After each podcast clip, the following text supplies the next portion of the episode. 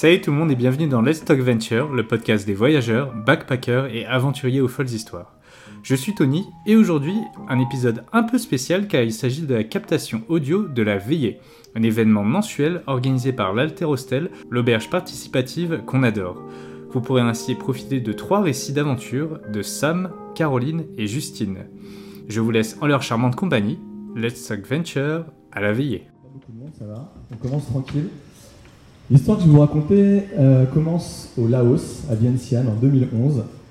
On est parti pour un an de tour du monde avec Laurine qui est là. Ça fait trois mois qu'on est sur la route et l'idée en fait c'est de justement avoir le minimum d'idées avant d'arriver dans le pays, d'ouvrir la porte vraiment à l'inconnu. On n'a pas de projet, on ne sait pas vraiment ce qu'on va faire. Du coup, quand on se promène, on, observe beaucoup et puis on, essaye de saisir les occasions. Parce qu'on sait que c'est quand on n'a pas de plan qu'on on trouve des super trucs et on fait des super rencontres. Et là, on tombe sur, euh, dans la rue, donc à Vientiane, la capitale du Laos, petit pays d'Asie où on n'a pas trop l'habitude d'aller. Euh, sur un poteau électrique, il y a une affiche avec deux gars qui viennent de faire une descente du Mekong en kayak. Donc ils trônent fièrement euh, avec leur embarcation. Et là, alors surtout moi, j'avoue que, toi un peu moi, j'étais super emballé. Je me dis, on s'est dit du coup assez vite, euh, bah voilà, une super occasion de visiter le pays différemment, de faire des rencontres un peu improbables, etc. Il y a un numéro de téléphone, on appelle, en fait c'est super cher. Mais on garde l'idée, parce qu'on se dit, euh, ouais, ouais, c'est vraiment une bonne idée. Mais trouver un kayak au Laos, c'est un peu compliqué, parce qu'il n'y a pas de décathlon par exemple, il n'y a pas de magasin comme ça. Donc c'est vraiment euh, aller voir le maximum de personnes et puis ben, espérer avoir un coup de bol. Quoi. Donc nous, pendant une semaine, on lâche pas l'affaire, limite un peu euh, borné. Et en fait, on rencontre deux frangins qui sont chinois de mémoire. Euh, à Luang Nang Ta, c'est une ville qui est au nord du, Laos, il n'y a pas grand monde. Et en fait, c'est notre seule occasion d'avoir un kayak. Sauf que le kayak, il est tout pourri. Euh, c'est un gonflable. Euh, il, nous, il nous le montre sur une petite rivière. on se rend bien compte que c'est pas le meilleur plan du monde. Et en même temps, c'est la seule occasion qu'on a. Donc, on trinque à l'alcool de riz. On négocie, mais très mal.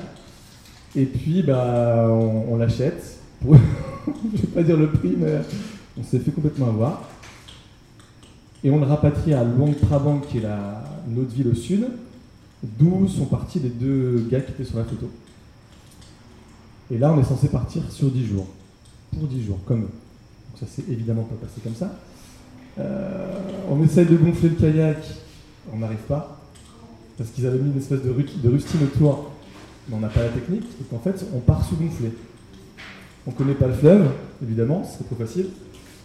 Et le niveau du, fleuve est très bas, et donc il y a plein de tourbillons, de contre-courants, il y a plein de rochers. C'est quand même pas très sécurisé, et on n'a pas de bidon, bidon étanche.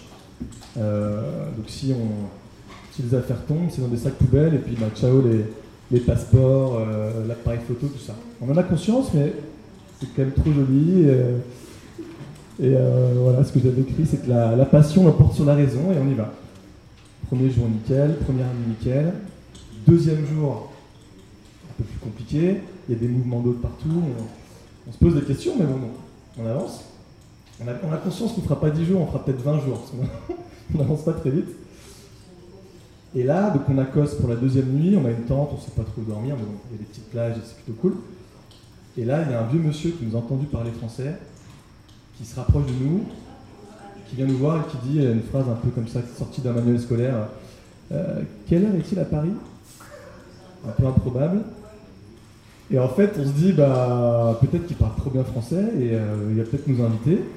Et il rentre dans son village, nous on le suit. On le perd un peu de vue, donc il y a tout le village qui arrive. On a habillé, on un peu en quechua, faut le dire. Et au Laos, c'est un peu particulier. Et puis on le retrouve, donc il nous accueille chez lui avec sa femme.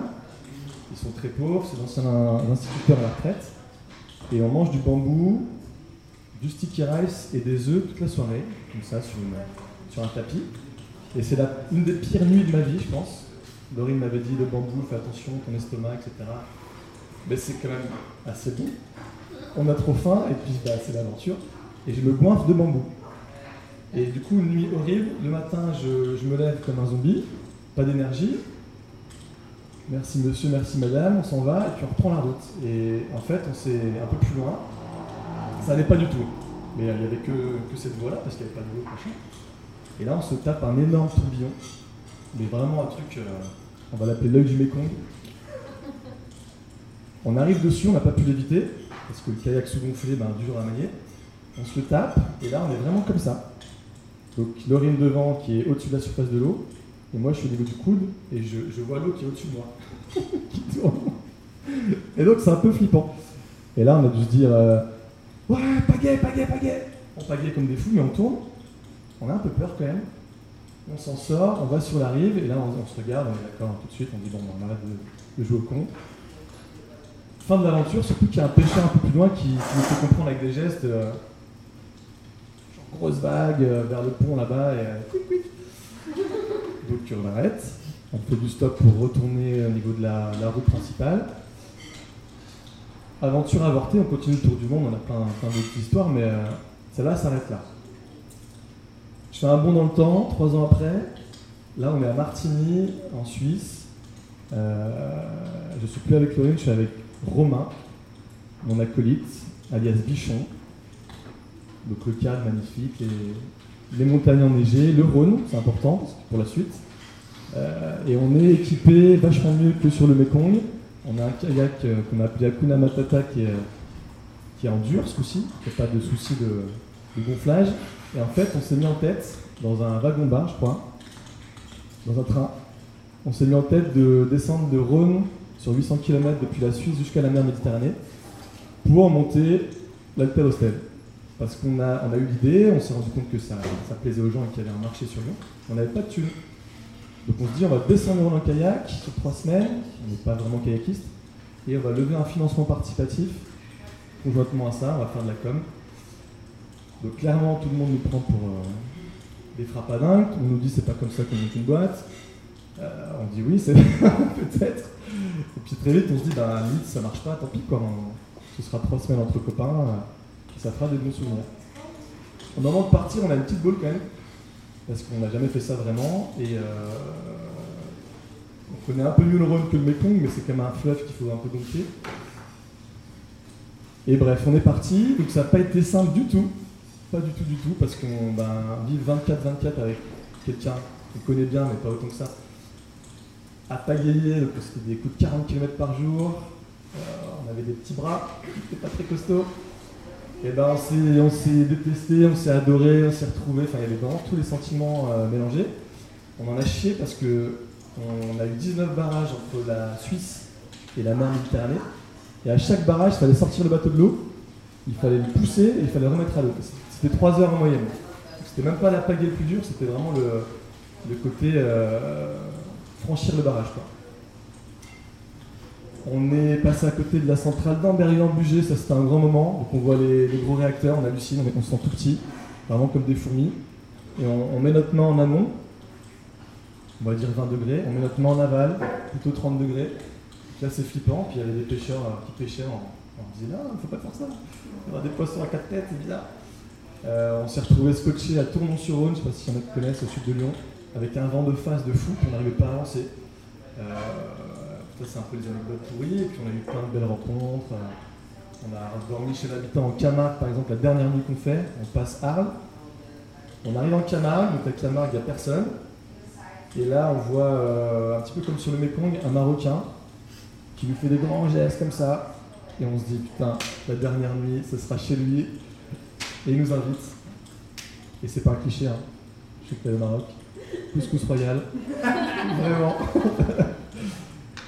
Et euh, super accueil, on a halluciné, c'était vraiment un peu le symbole de l'expérience qu'on avait vécue. Une dernière nuit comme ça, c'était génial. Réveillé à 5 heures avec la prière, fantastique. et on arrive à Port-Saint-Louis-du-Rhône, et donc là on a réussi. Et en parallèle, on savait que le financement participatif était réussi aussi. Et quand on s'est retourné, on s'est dit, bah, en fait, euh, ok, on a bien fait d'y aller, on en a vraiment chié, mais on avait un objectif, on l'a atteint.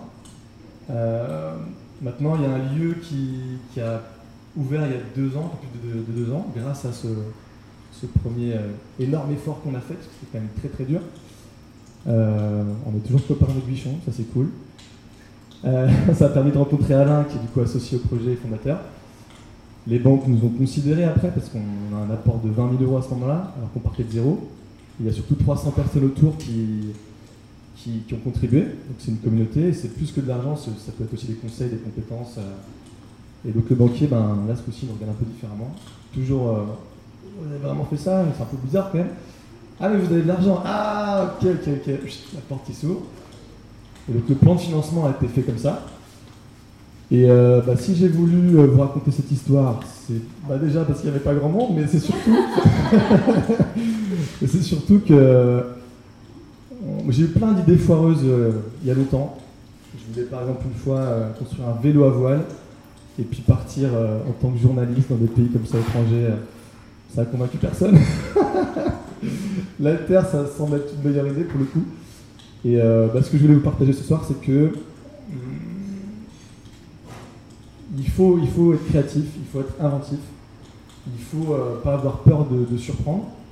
Parce qu'en fait, moi je me suis rendu compte dans mon parcours d'entreprise et de vie qu'il y a plein de gens qui vont nous dire bah oui, c'est pas comme ça qu'on fait, euh, c'est un peu, un peu fou, soit.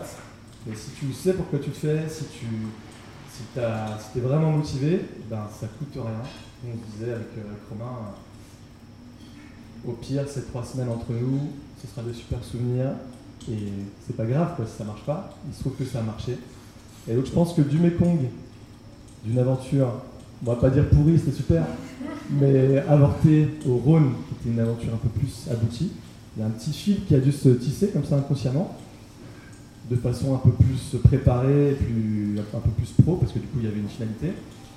Et euh, bah, je suis très content d'avoir fait, et bah, je vous invite à, dans vos vies à parfois, euh, bah ouais, des fois se lâcher un peu plus parce que il peut toujours se passer quelque chose derrière la, petite porte qui semble fermée, si on enfonce un petit coup avec un grand coup de savate, ça peut marcher. Merci.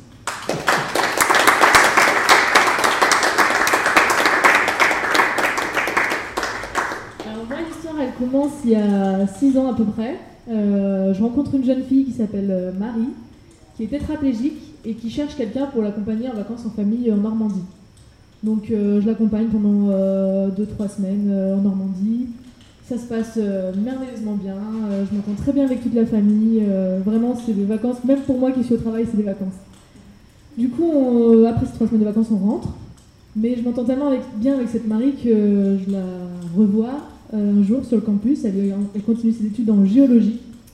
Et euh, moi, j'ai fait un break avec mes études, je suis un peu perdue, euh, je suis en psycho, mais euh, je sais pas trop où ça va. Bref, je fais un an, une année sabbatique. Et Marie me dit Bon, tu fais une année sabbatique, moi, à la fin de mon année, là, je dois faire un stage de fin d'études, master géologie, stage de fin d'études. J'aimerais le faire à l'étranger et j'ai besoin d'une auxiliaire de vie avec moi. Est-ce que tu veux m'accompagner? Je sais pas encore où on va, je sais pas combien de temps on part, mais ça peut être cool quoi. Moi, j'ai jamais voyagé à part euh, les voyages scolaires, quoi. Angleterre, Allemagne, tout ça. Donc, euh, je me dis, bah, carrément, enfin, c'est trop cool. Enfin, il faut voyager dans la vie, ça ouvre l'esprit. Euh, c'est vraiment super important. Donc, je dis oui, bien sûr. Du coup, elle cherche les stages, elle cherche les stages. Elle a le choix entre le Canada ou la Nouvelle-Zélande. Et puis, finalement, elle trouve un stage en Nouvelle-Zélande. Donc, dans l'idéal, elle voudrait partir 5 mois. Comme ça, elle a le temps de faire un long stage et en même temps, elle a le temps de voyager à travers le pays. Parce que oui, euh, c'est pas parce qu'on est tétraplégique qu'on peut pas bouger un peu partout dans le pays. Donc euh, là, c'est parti, on cherche euh, les visas pour commencer. Donc moi, super facile, hein, j'ai moins de 30 ans, visa, vacances, travail, tout ça, facile. on part avec une deuxième auxiliaire qui est la maman de Marie, qui arrive aussi très facilement à avoir son visa. Mais là arrive le problème de Marie, qui ne peut pas avoir de visa. Pourquoi? On ne sait pas trop. Tétraplégie, c'est pas contagieux, hein, c'est juste un handicap. Il commence à nous demander des justificatifs médicaux euh, assez improbables euh, qu'il faut récupérer chez des médecins. Alors il y en a trois en France, il y en a un à Paris, un à Bordeaux, un à Marseille. Donc on décide d'aller à Marseille, qui est le moins loin. Donc on arrive euh, à Marseille, devant le, le, cabinet du médecin.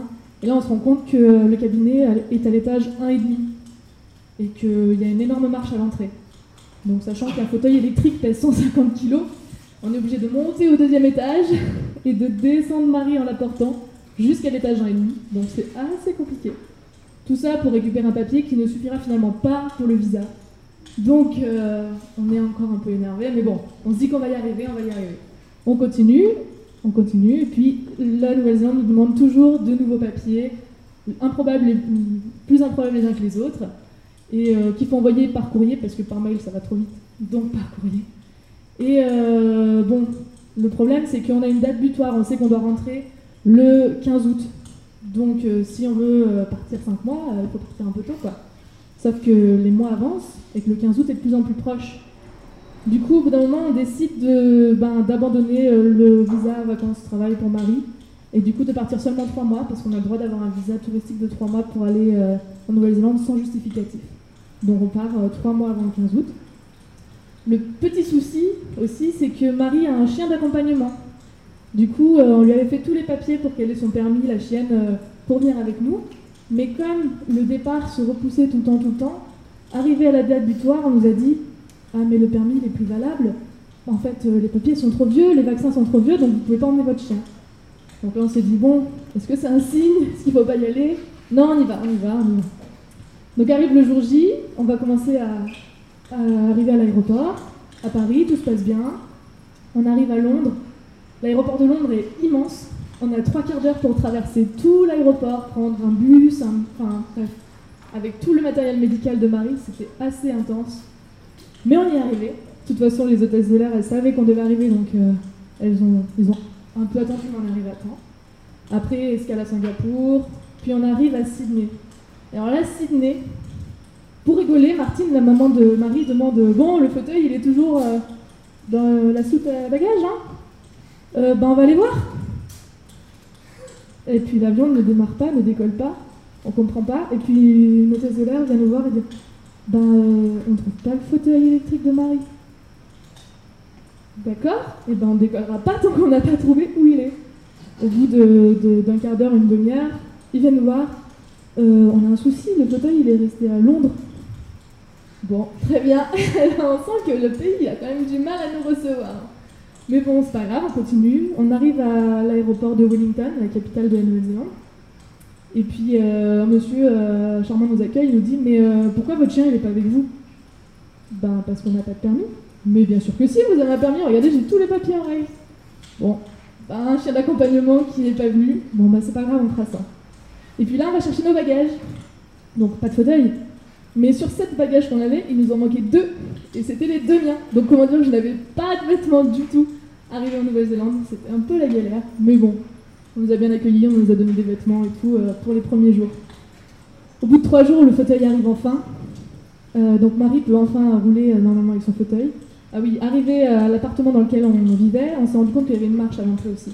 Donc là, on s'est dit, bon, ça fait un peu beaucoup, mais la propriétaire a mis une rampe directement. Donc voilà, on commence un peu notre train-train quotidien, on découvre le stage de Marie, le maître de stage, il est adorable, il est voilà, très accueillant, il parle un peu français, il y a d'autres personnes qui parlent français dans son stage, donc c'est pratique. Donc euh, le train-train quotidien peut enfin commencer. Et puis là, euh, la première ou deuxième semaine, je sais plus, un jour on était dans l'appartement, on habitait au 9 étage et on entend une grosse voix qui disait euh, en anglais attention, attention, évacuation, évacuation. Et là je me suis dit mais qu'est-ce qu'on fait Donc on était obligé de descendre les 9 étages. Mais comme c'était euh, une évacuation, les ascenseurs ne fonctionnaient pas. Du coup j'ai dû descendre Marie à bout de bras comme ça sur 9 étages, ça faisait rire tout le monde dans, l'appartement, dans le- dans l'immeuble. Et euh, il se trouve que ça s'est passé une deuxième fois la même semaine. Donc la deuxième semaine c'était plus facile quand même. Enfin bref, donc toutes ces péripéties pour en arriver à un voyage finalement qui était merveilleux. Marie, elle avait 4 journées de stage dans la semaine, donc après on avait des week-ends de 3 jours. Moi, assez vite, l'appel de la musique euh, était trop fort, donc je me suis inscrite dans, deux chorales de musique euh, là-bas, une chorale de gospel et une chorale de musique du monde. Donc euh, j'ai fait beaucoup de rencontres qui étaient merveilleuses, des gens super accueillants. J'ai même fait un concert avec eux, donc je peux me péter en disant que j'ai fait un concert en Nouvelle-Zélande. Et ça, je trouve ça plutôt classe. Et voilà, donc tout se passe bien, le stage se passe bien. Euh, il y a des gens qui travaillent euh, avec Marie qui sont aussi avec moi dans la chorale, donc euh, des liens se créent un peu partout. On visite des, endroits merveilleux parce que la Nouvelle-Zélande, hein, c'est un pays magnifique. Et puis vers fin juillet, par là, il y a le frère de Marie qui nous rejoint. Parce que moi, je, dois rester, je vais rester un mois de plus qu'elle. Donc pour le retour, ils ont besoin d'une deuxième personne. Et lui, il avait envie de voir la Nouvelle-Zélande, donc il nous a rejoints. Et il se trouve que là, Marie commence à être un peu faible. Elle n'arrive pas trop à rentrer toute seule avec son fauteuil. Il faut l'aider un peu à pousser le fauteuil. Euh, comme c'est l'hiver en Nouvelle-Zélande, euh, il fait froid, elle met de plus en plus de temps à se réchauffer, on commence à s'inquiéter. Mais bon, elle ne veut pas avoir de médecin. Bon, on continue, elle a 30 ans, on n'a pas le droit de la faire avoir un médecin, donc on continue. Un jour, on, remarque qu'elle a la langue noire, mais elle, ça l'inquiète pas. Nous, on commence vraiment à s'inquiéter, mais elle ne veut pas avoir de médecin. Donc on ne l'oblige pas avoir de médecin. Et puis un jour, c'est moi qui la levais, et puis je commence à lui parler et je me rends compte qu'elle ne répond que par oui, par non, qu'elle comprend tout ce que je dis, mais qu'elle est incapable de parler. Et là, c'est la panique. Enfin, clairement, euh, quelqu'un qui peut plus parler, mais qui comprend tout, et on sent la panique dans ses yeux. Bon, bah, on est directement aux urgences, quoi. Et puis là, euh, arrive un nouveau problème, c'est que même si on a commencé à s'améliorer en anglais, euh, ben, le jargon médical, on ne le connaît pas. Donc, comprendre les médecins, c'est compliqué.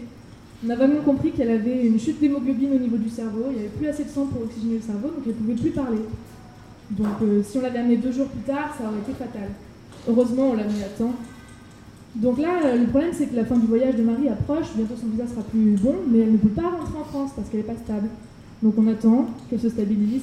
On passe des nuits assez horribles à s'alterner à l'hôpital euh, avec la mère de Marie. Heureusement, le frère de Marie est là pour nous soutenir et euh, pour nous amener un peu de bonheur, de joie, de réconfort, parce que les nuits à l'hôpital sont rudes. Et puis, euh, j'ai une amie qui était en Australie, qui nous a rejoint en Nouvelle-Zélande, parce qu'après, je devais faire un mois de voyage euh, avec elle. Donc, elle aussi, elle m'a mis un peu du baume au cœur, elle m'a permis de, voir cette difficulté autrement, parce que finalement, Marie était avec sa maman, son frère, elle était en famille, et puis moi, j'étais toute seule à 20 000 km de ma famille, et c'est une solitude comme je n'ai jamais connue. Mais il euh, fallait être là, fallait être debout, fallait se battre pour que Marie aille bien, donc il fallait sourire, il fallait euh, voilà, il fallait que je fasse mon boulot, et puis euh, voilà. Donc on attendait que Marie aille mieux, et en attendant on gardait le sourire. Et puis un jour Marie a été assez stable, et elle a pu être rapatriée en France.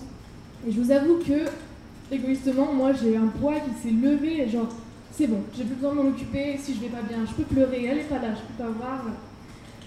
Et puis, euh, du coup, là, moi, je suis partie dans l'île du Sud. J'ai loué un van avec mon amie Zoé. On a fait le tour de l'île du Sud, on a vu des baleines, on a vu le Mont Cook, on a vu des glaciers, on a vu des choses merveilleuses, on allait se promener dans des bouches. Vraiment, cette île est merveilleuse. On a fini, bien évidemment, le voyage par un magnifique euh, match des All Blacks euh, contre l'Afrique du Sud, évidemment. Je ne pouvais pas aller en Nouvelle-Zélande et ne pas voir un match comme ça. Et pendant, tout ce voyage, pendant toute cette aventure dans l'île du Sud, évidemment, je demandais des nouvelles de Marie, qui allait euh, de mieux en mieux. Sa maman était un peu tombée malade, mais voilà.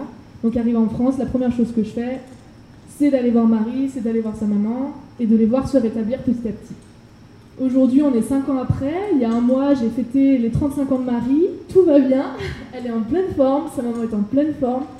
On est euh, très heureuse de se voir maintenant, même si le voyage a été euh, à la fois le meilleur, mais aussi le pire de ma vie.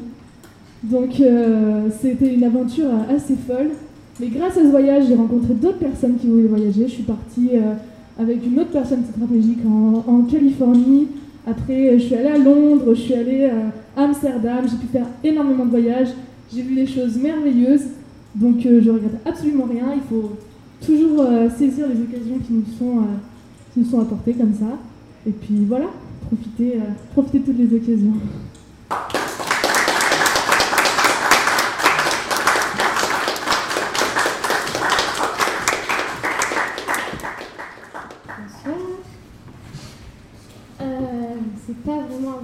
C'est une aventure euh, que j'ai vécue à Grenoble il y a maintenant 7 ans. Du coup, c'est déjà 7 ans, c'est très rigolo de la raconter maintenant. Euh, parce que quand je me suis remis en tête mon expérience, je me suis demandé pourquoi j'avais fait ça. Et je ne sais pas. des fois, on fait des choses sans réfléchir. Euh, il y a 7 ans, donc en avril 2012, je me suis mis en tête de passer un mois en fauteuil roulant. En fauteuil manuel, euh, toute ma vie, ma vie quotidienne, euh, pendant un mois. J'avais deux objectifs. Euh, le premier, c'était de tester l'accessibilité de Grenoble, parce que j'habitais là-bas à ce moment-là. Et le deuxième objectif, c'était de, de vivre un peu la différence de regard des autres. Parce que comme euh, en vrai, j'étais valide, je pouvais faire euh, facilement la différence. Alors pourquoi j'ai fait ça? Il y a quand même un petit, un petit parcours derrière qui fait que ça avait du sens au moment où j'ai eu cette idée un peu folle.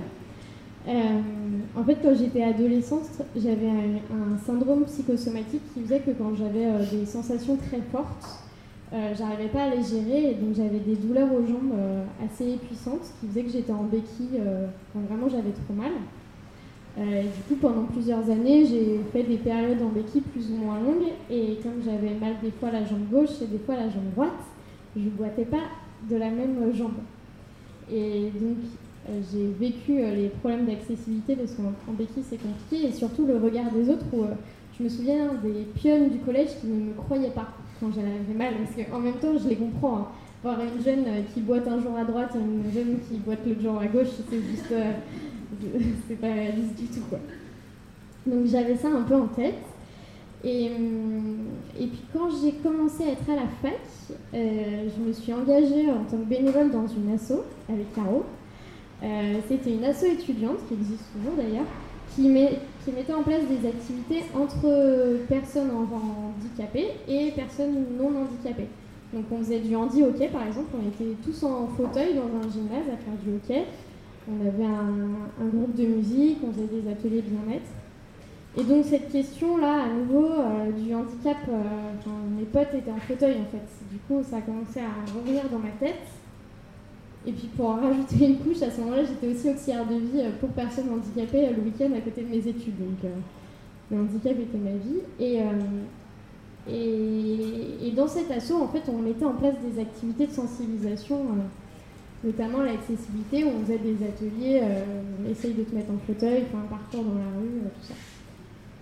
Moi, je faisais, j'animais ces ateliers-là, mais en fait, j'avais besoin de vivre les choses, en fait, pour, mieux en parler et pour mieux en parler. Et donc, euh, j'ai décidé comme ça, euh, en mars, euh, vas-y, je fais un mois en fauteuil, et comme ça, au moins, je saurai un peu mieux ce que c'est.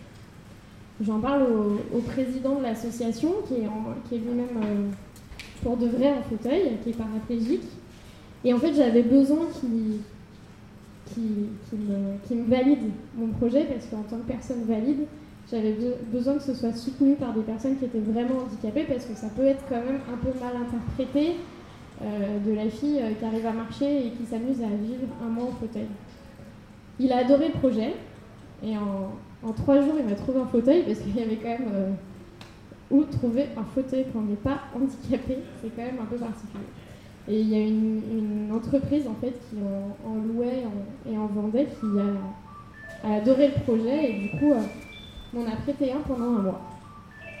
Donc on arrive euh, début avril 2012 et euh, c'était un lundi et je commence ma vie en fauteuil.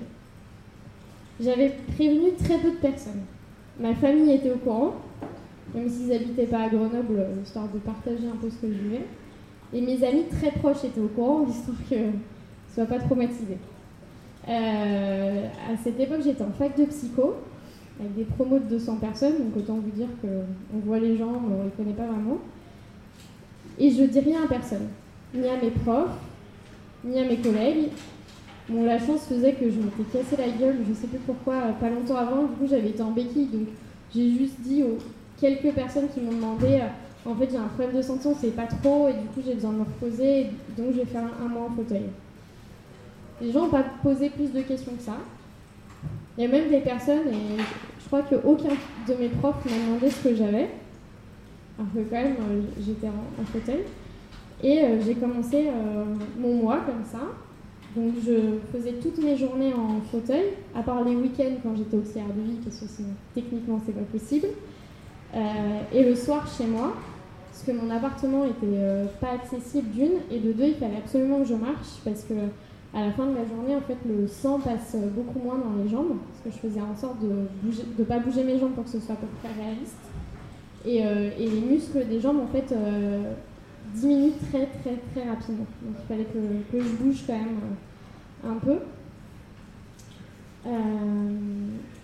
et voilà. Et, pendant ce mois-là, je me suis filmée tous les soirs je racontais devant ma caméra pendant 10 minutes, un quart d'heure, ma journée, ce qui m'était arrivé, les trucs chelous que j'avais vécu, que je n'avais pas anticipé. Et à la fin du mois, j'ai ouvert un, blog qui est encore, euh, encore visible, qui s'appelle Un regard sur quatre roues. Et, euh, et donc là, j'ai dit à tout le monde, fait une page Facebook pour dire en fait tout va bien. c'était trop du fake je me suis amusée un mois en fauteuil et donc euh, j'en ai parlé à, beaucoup de monde. Et pendant tout le mois de mai, en fait, j'ai publié une vidéo par jour, donc avec un mois de décalage, pour que les gens euh, puissent euh, voir écouter ce que j'avais vécu. À côté de ça, dans ma. Alors, c'était pas hyper réfléchi hein, tout ça, mais mais je me suis dit, je vais quand même faire un petit communiqué de presse pour euh, faire connaître ce que j'ai vécu parce qu'en fait, il n'y avait pas grand monde euh, qui passe un mois en fauteuil comme ça juste pour tester des trucs. Et donc, euh, en me disant, peut-être ça intéressera des gens. Puis en fait, ça a intéressé, ça a intéressé des médias locaux.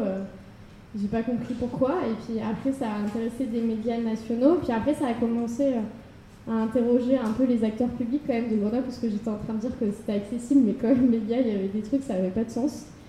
Euh, du coup, j'ai pu avoir la chance de, discuter avec les responsables euh, du tram, euh, les responsables, les élus à l'accessibilité de la de Grenoble. Notamment parce que, alors ça, c'était un petit truc que j'avais pas anticipé du tout, c'est que donc, Grenoble est connue pour être la première ville accessible de France.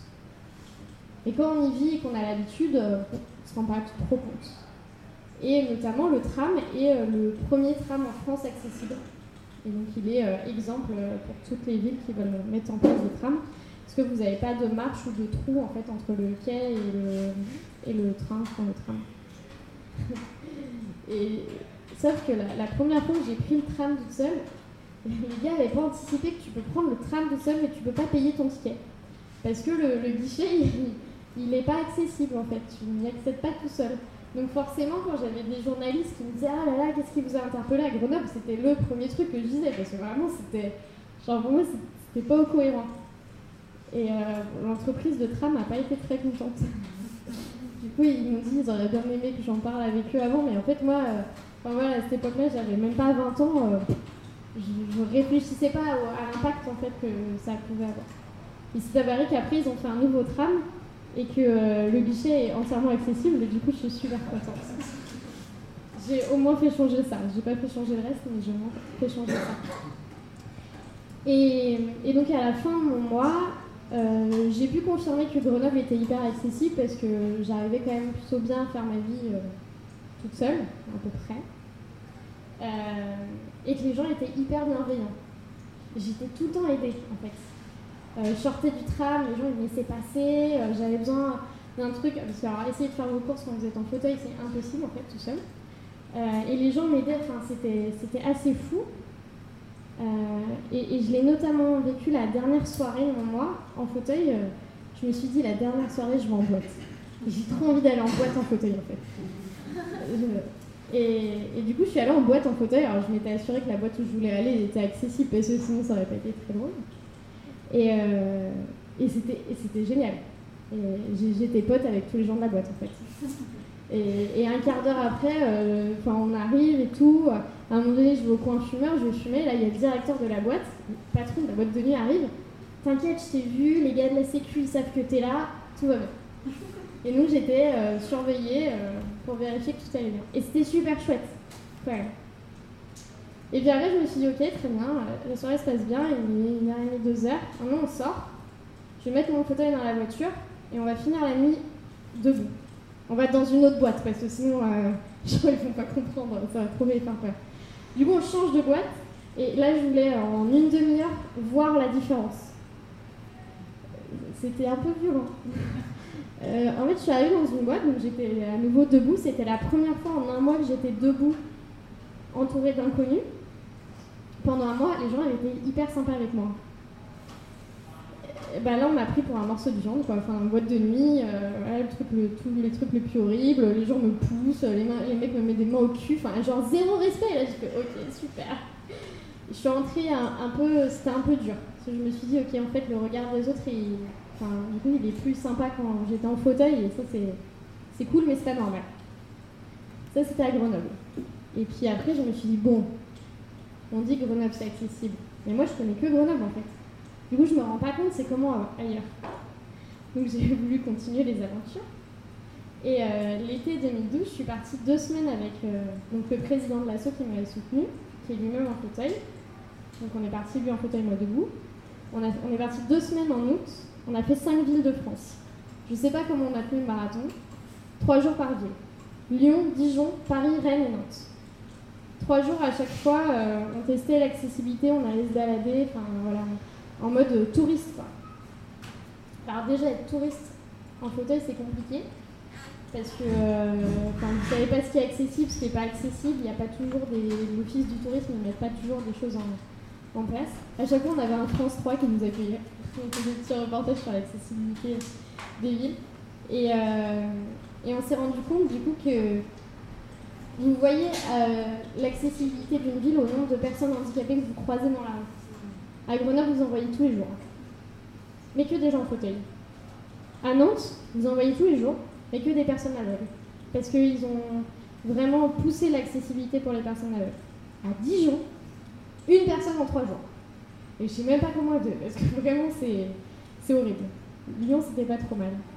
Et en fait, plus une ville est accessible, plus vous voyez des personnes handicapées, parce qu'en fait, à Grenoble, c'est le cas, il y a beaucoup de personnes en fauteuil qui viennent vivre à Grenoble parce que c'est accessible et parce qu'il y a euh, tous les services de santé adaptés.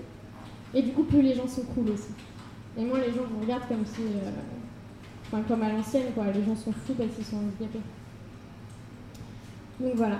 Et, euh, et pour terminer, parce que vraiment, à la fin, il m'est arrivé un truc drôle et pareil, je me suis dit, vas-y, je teste parce que vraiment là, c'est, au summum du truc. Euh, donc, en fait, mon expérience a été pas mal relayée dans les médias locaux et nationaux, euh, parce qu'une fille qui se met à moi en fauteuil. J'ai été hyper heureuse parce que j'étais vachement soutenue par des personnes handicapées que je connaissais pas un peu de partout en France. Et ça, c'était hyper important pour moi qu'elles ne se sentent pas. enfin, qu'il n'y ait pas quelqu'un qui prenne leur place. C'était important pour moi de montrer aussi aux gens que je prenais pas la place d'une personne handicapée, je me mettais juste en fauteuil. J'étais un auxiliaire de vie à côté. Donc je savais très bien ce que c'était la, vie euh, quotidienne d'une personne handicapée. Il y avait personne qui me torchait le cul euh, le matin ou le soir. Donc euh, je ne vivais pas comme une personne handicapée. Et, et, puis un jour, sur ma page Facebook, je pense que je m'en souviendrai toute ma vie, un message d'un journaliste de Closer. J'ai pas compris. Je me suis dit, alors d'où, comment, pourquoi, je ne sais pas. Et, en fait, il avait lu le Dauphiné libéré, le journal de Grenoble. Donc ils prennent leurs sources quand même des journaux locaux, les gars. Et euh, il était hyper intéressé par mon histoire. Et alors moi, franchement, Closer, c'était pas vraiment mon journal de chevet. Mais je me suis dit, il y a tout le monde qui dit qu'ils abusent dans leurs histoires, qu'ils augmentent, que c'est pas réel. Ben, je vais tester je vais voir, je vais raconter mon histoire et comme ça en fait je vais voir pour de vrai si c'est s'ils augmentent la réalité ou pas. Je fais une heure et demie de shooting photo, c'était horrible. un dimanche matin sur le campus de Grenoble, enfin ça, ça avait aucun sens. Et après j'ai le droit à ma double page sur Closer quand même. Donc j'avais bien dit que je vivais pas comme une personne handicapée, hein. je voulais pas prendre la place des gens. Je, juste je testais vraiment la mobilité réduite on va dire. Les gars, le titre, c'est pendant un mois, elle a, elle a vécu dans la peau d'intouchable. Ah, ok, d'accord. Alors, les gars, vous avez rien compris.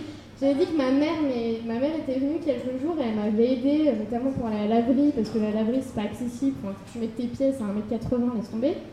Les gars, on dit, pendant une semaine, sa mère a fait l'auxiliaire de vie. Mais non, j'ai pas dit ça, quoi. Donc, je confirme, pour conclure, que Closer, c'est n'importe quoi. C'est n'importe quoi.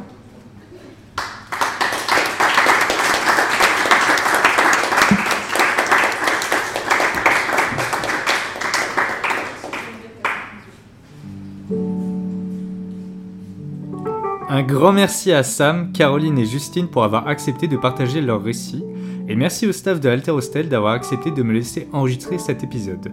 Vous pouvez retrouver d'autres épisodes de Let's Talk Venture sur YouTube, iTunes et les applis de podcast dédiés. Si vous avez aimé cet épisode, n'hésitez pas à mettre 5 étoiles sur iTunes et un pouce bleu sur YouTube et de partager. On se retrouve très vite pour de nouvelles aventures.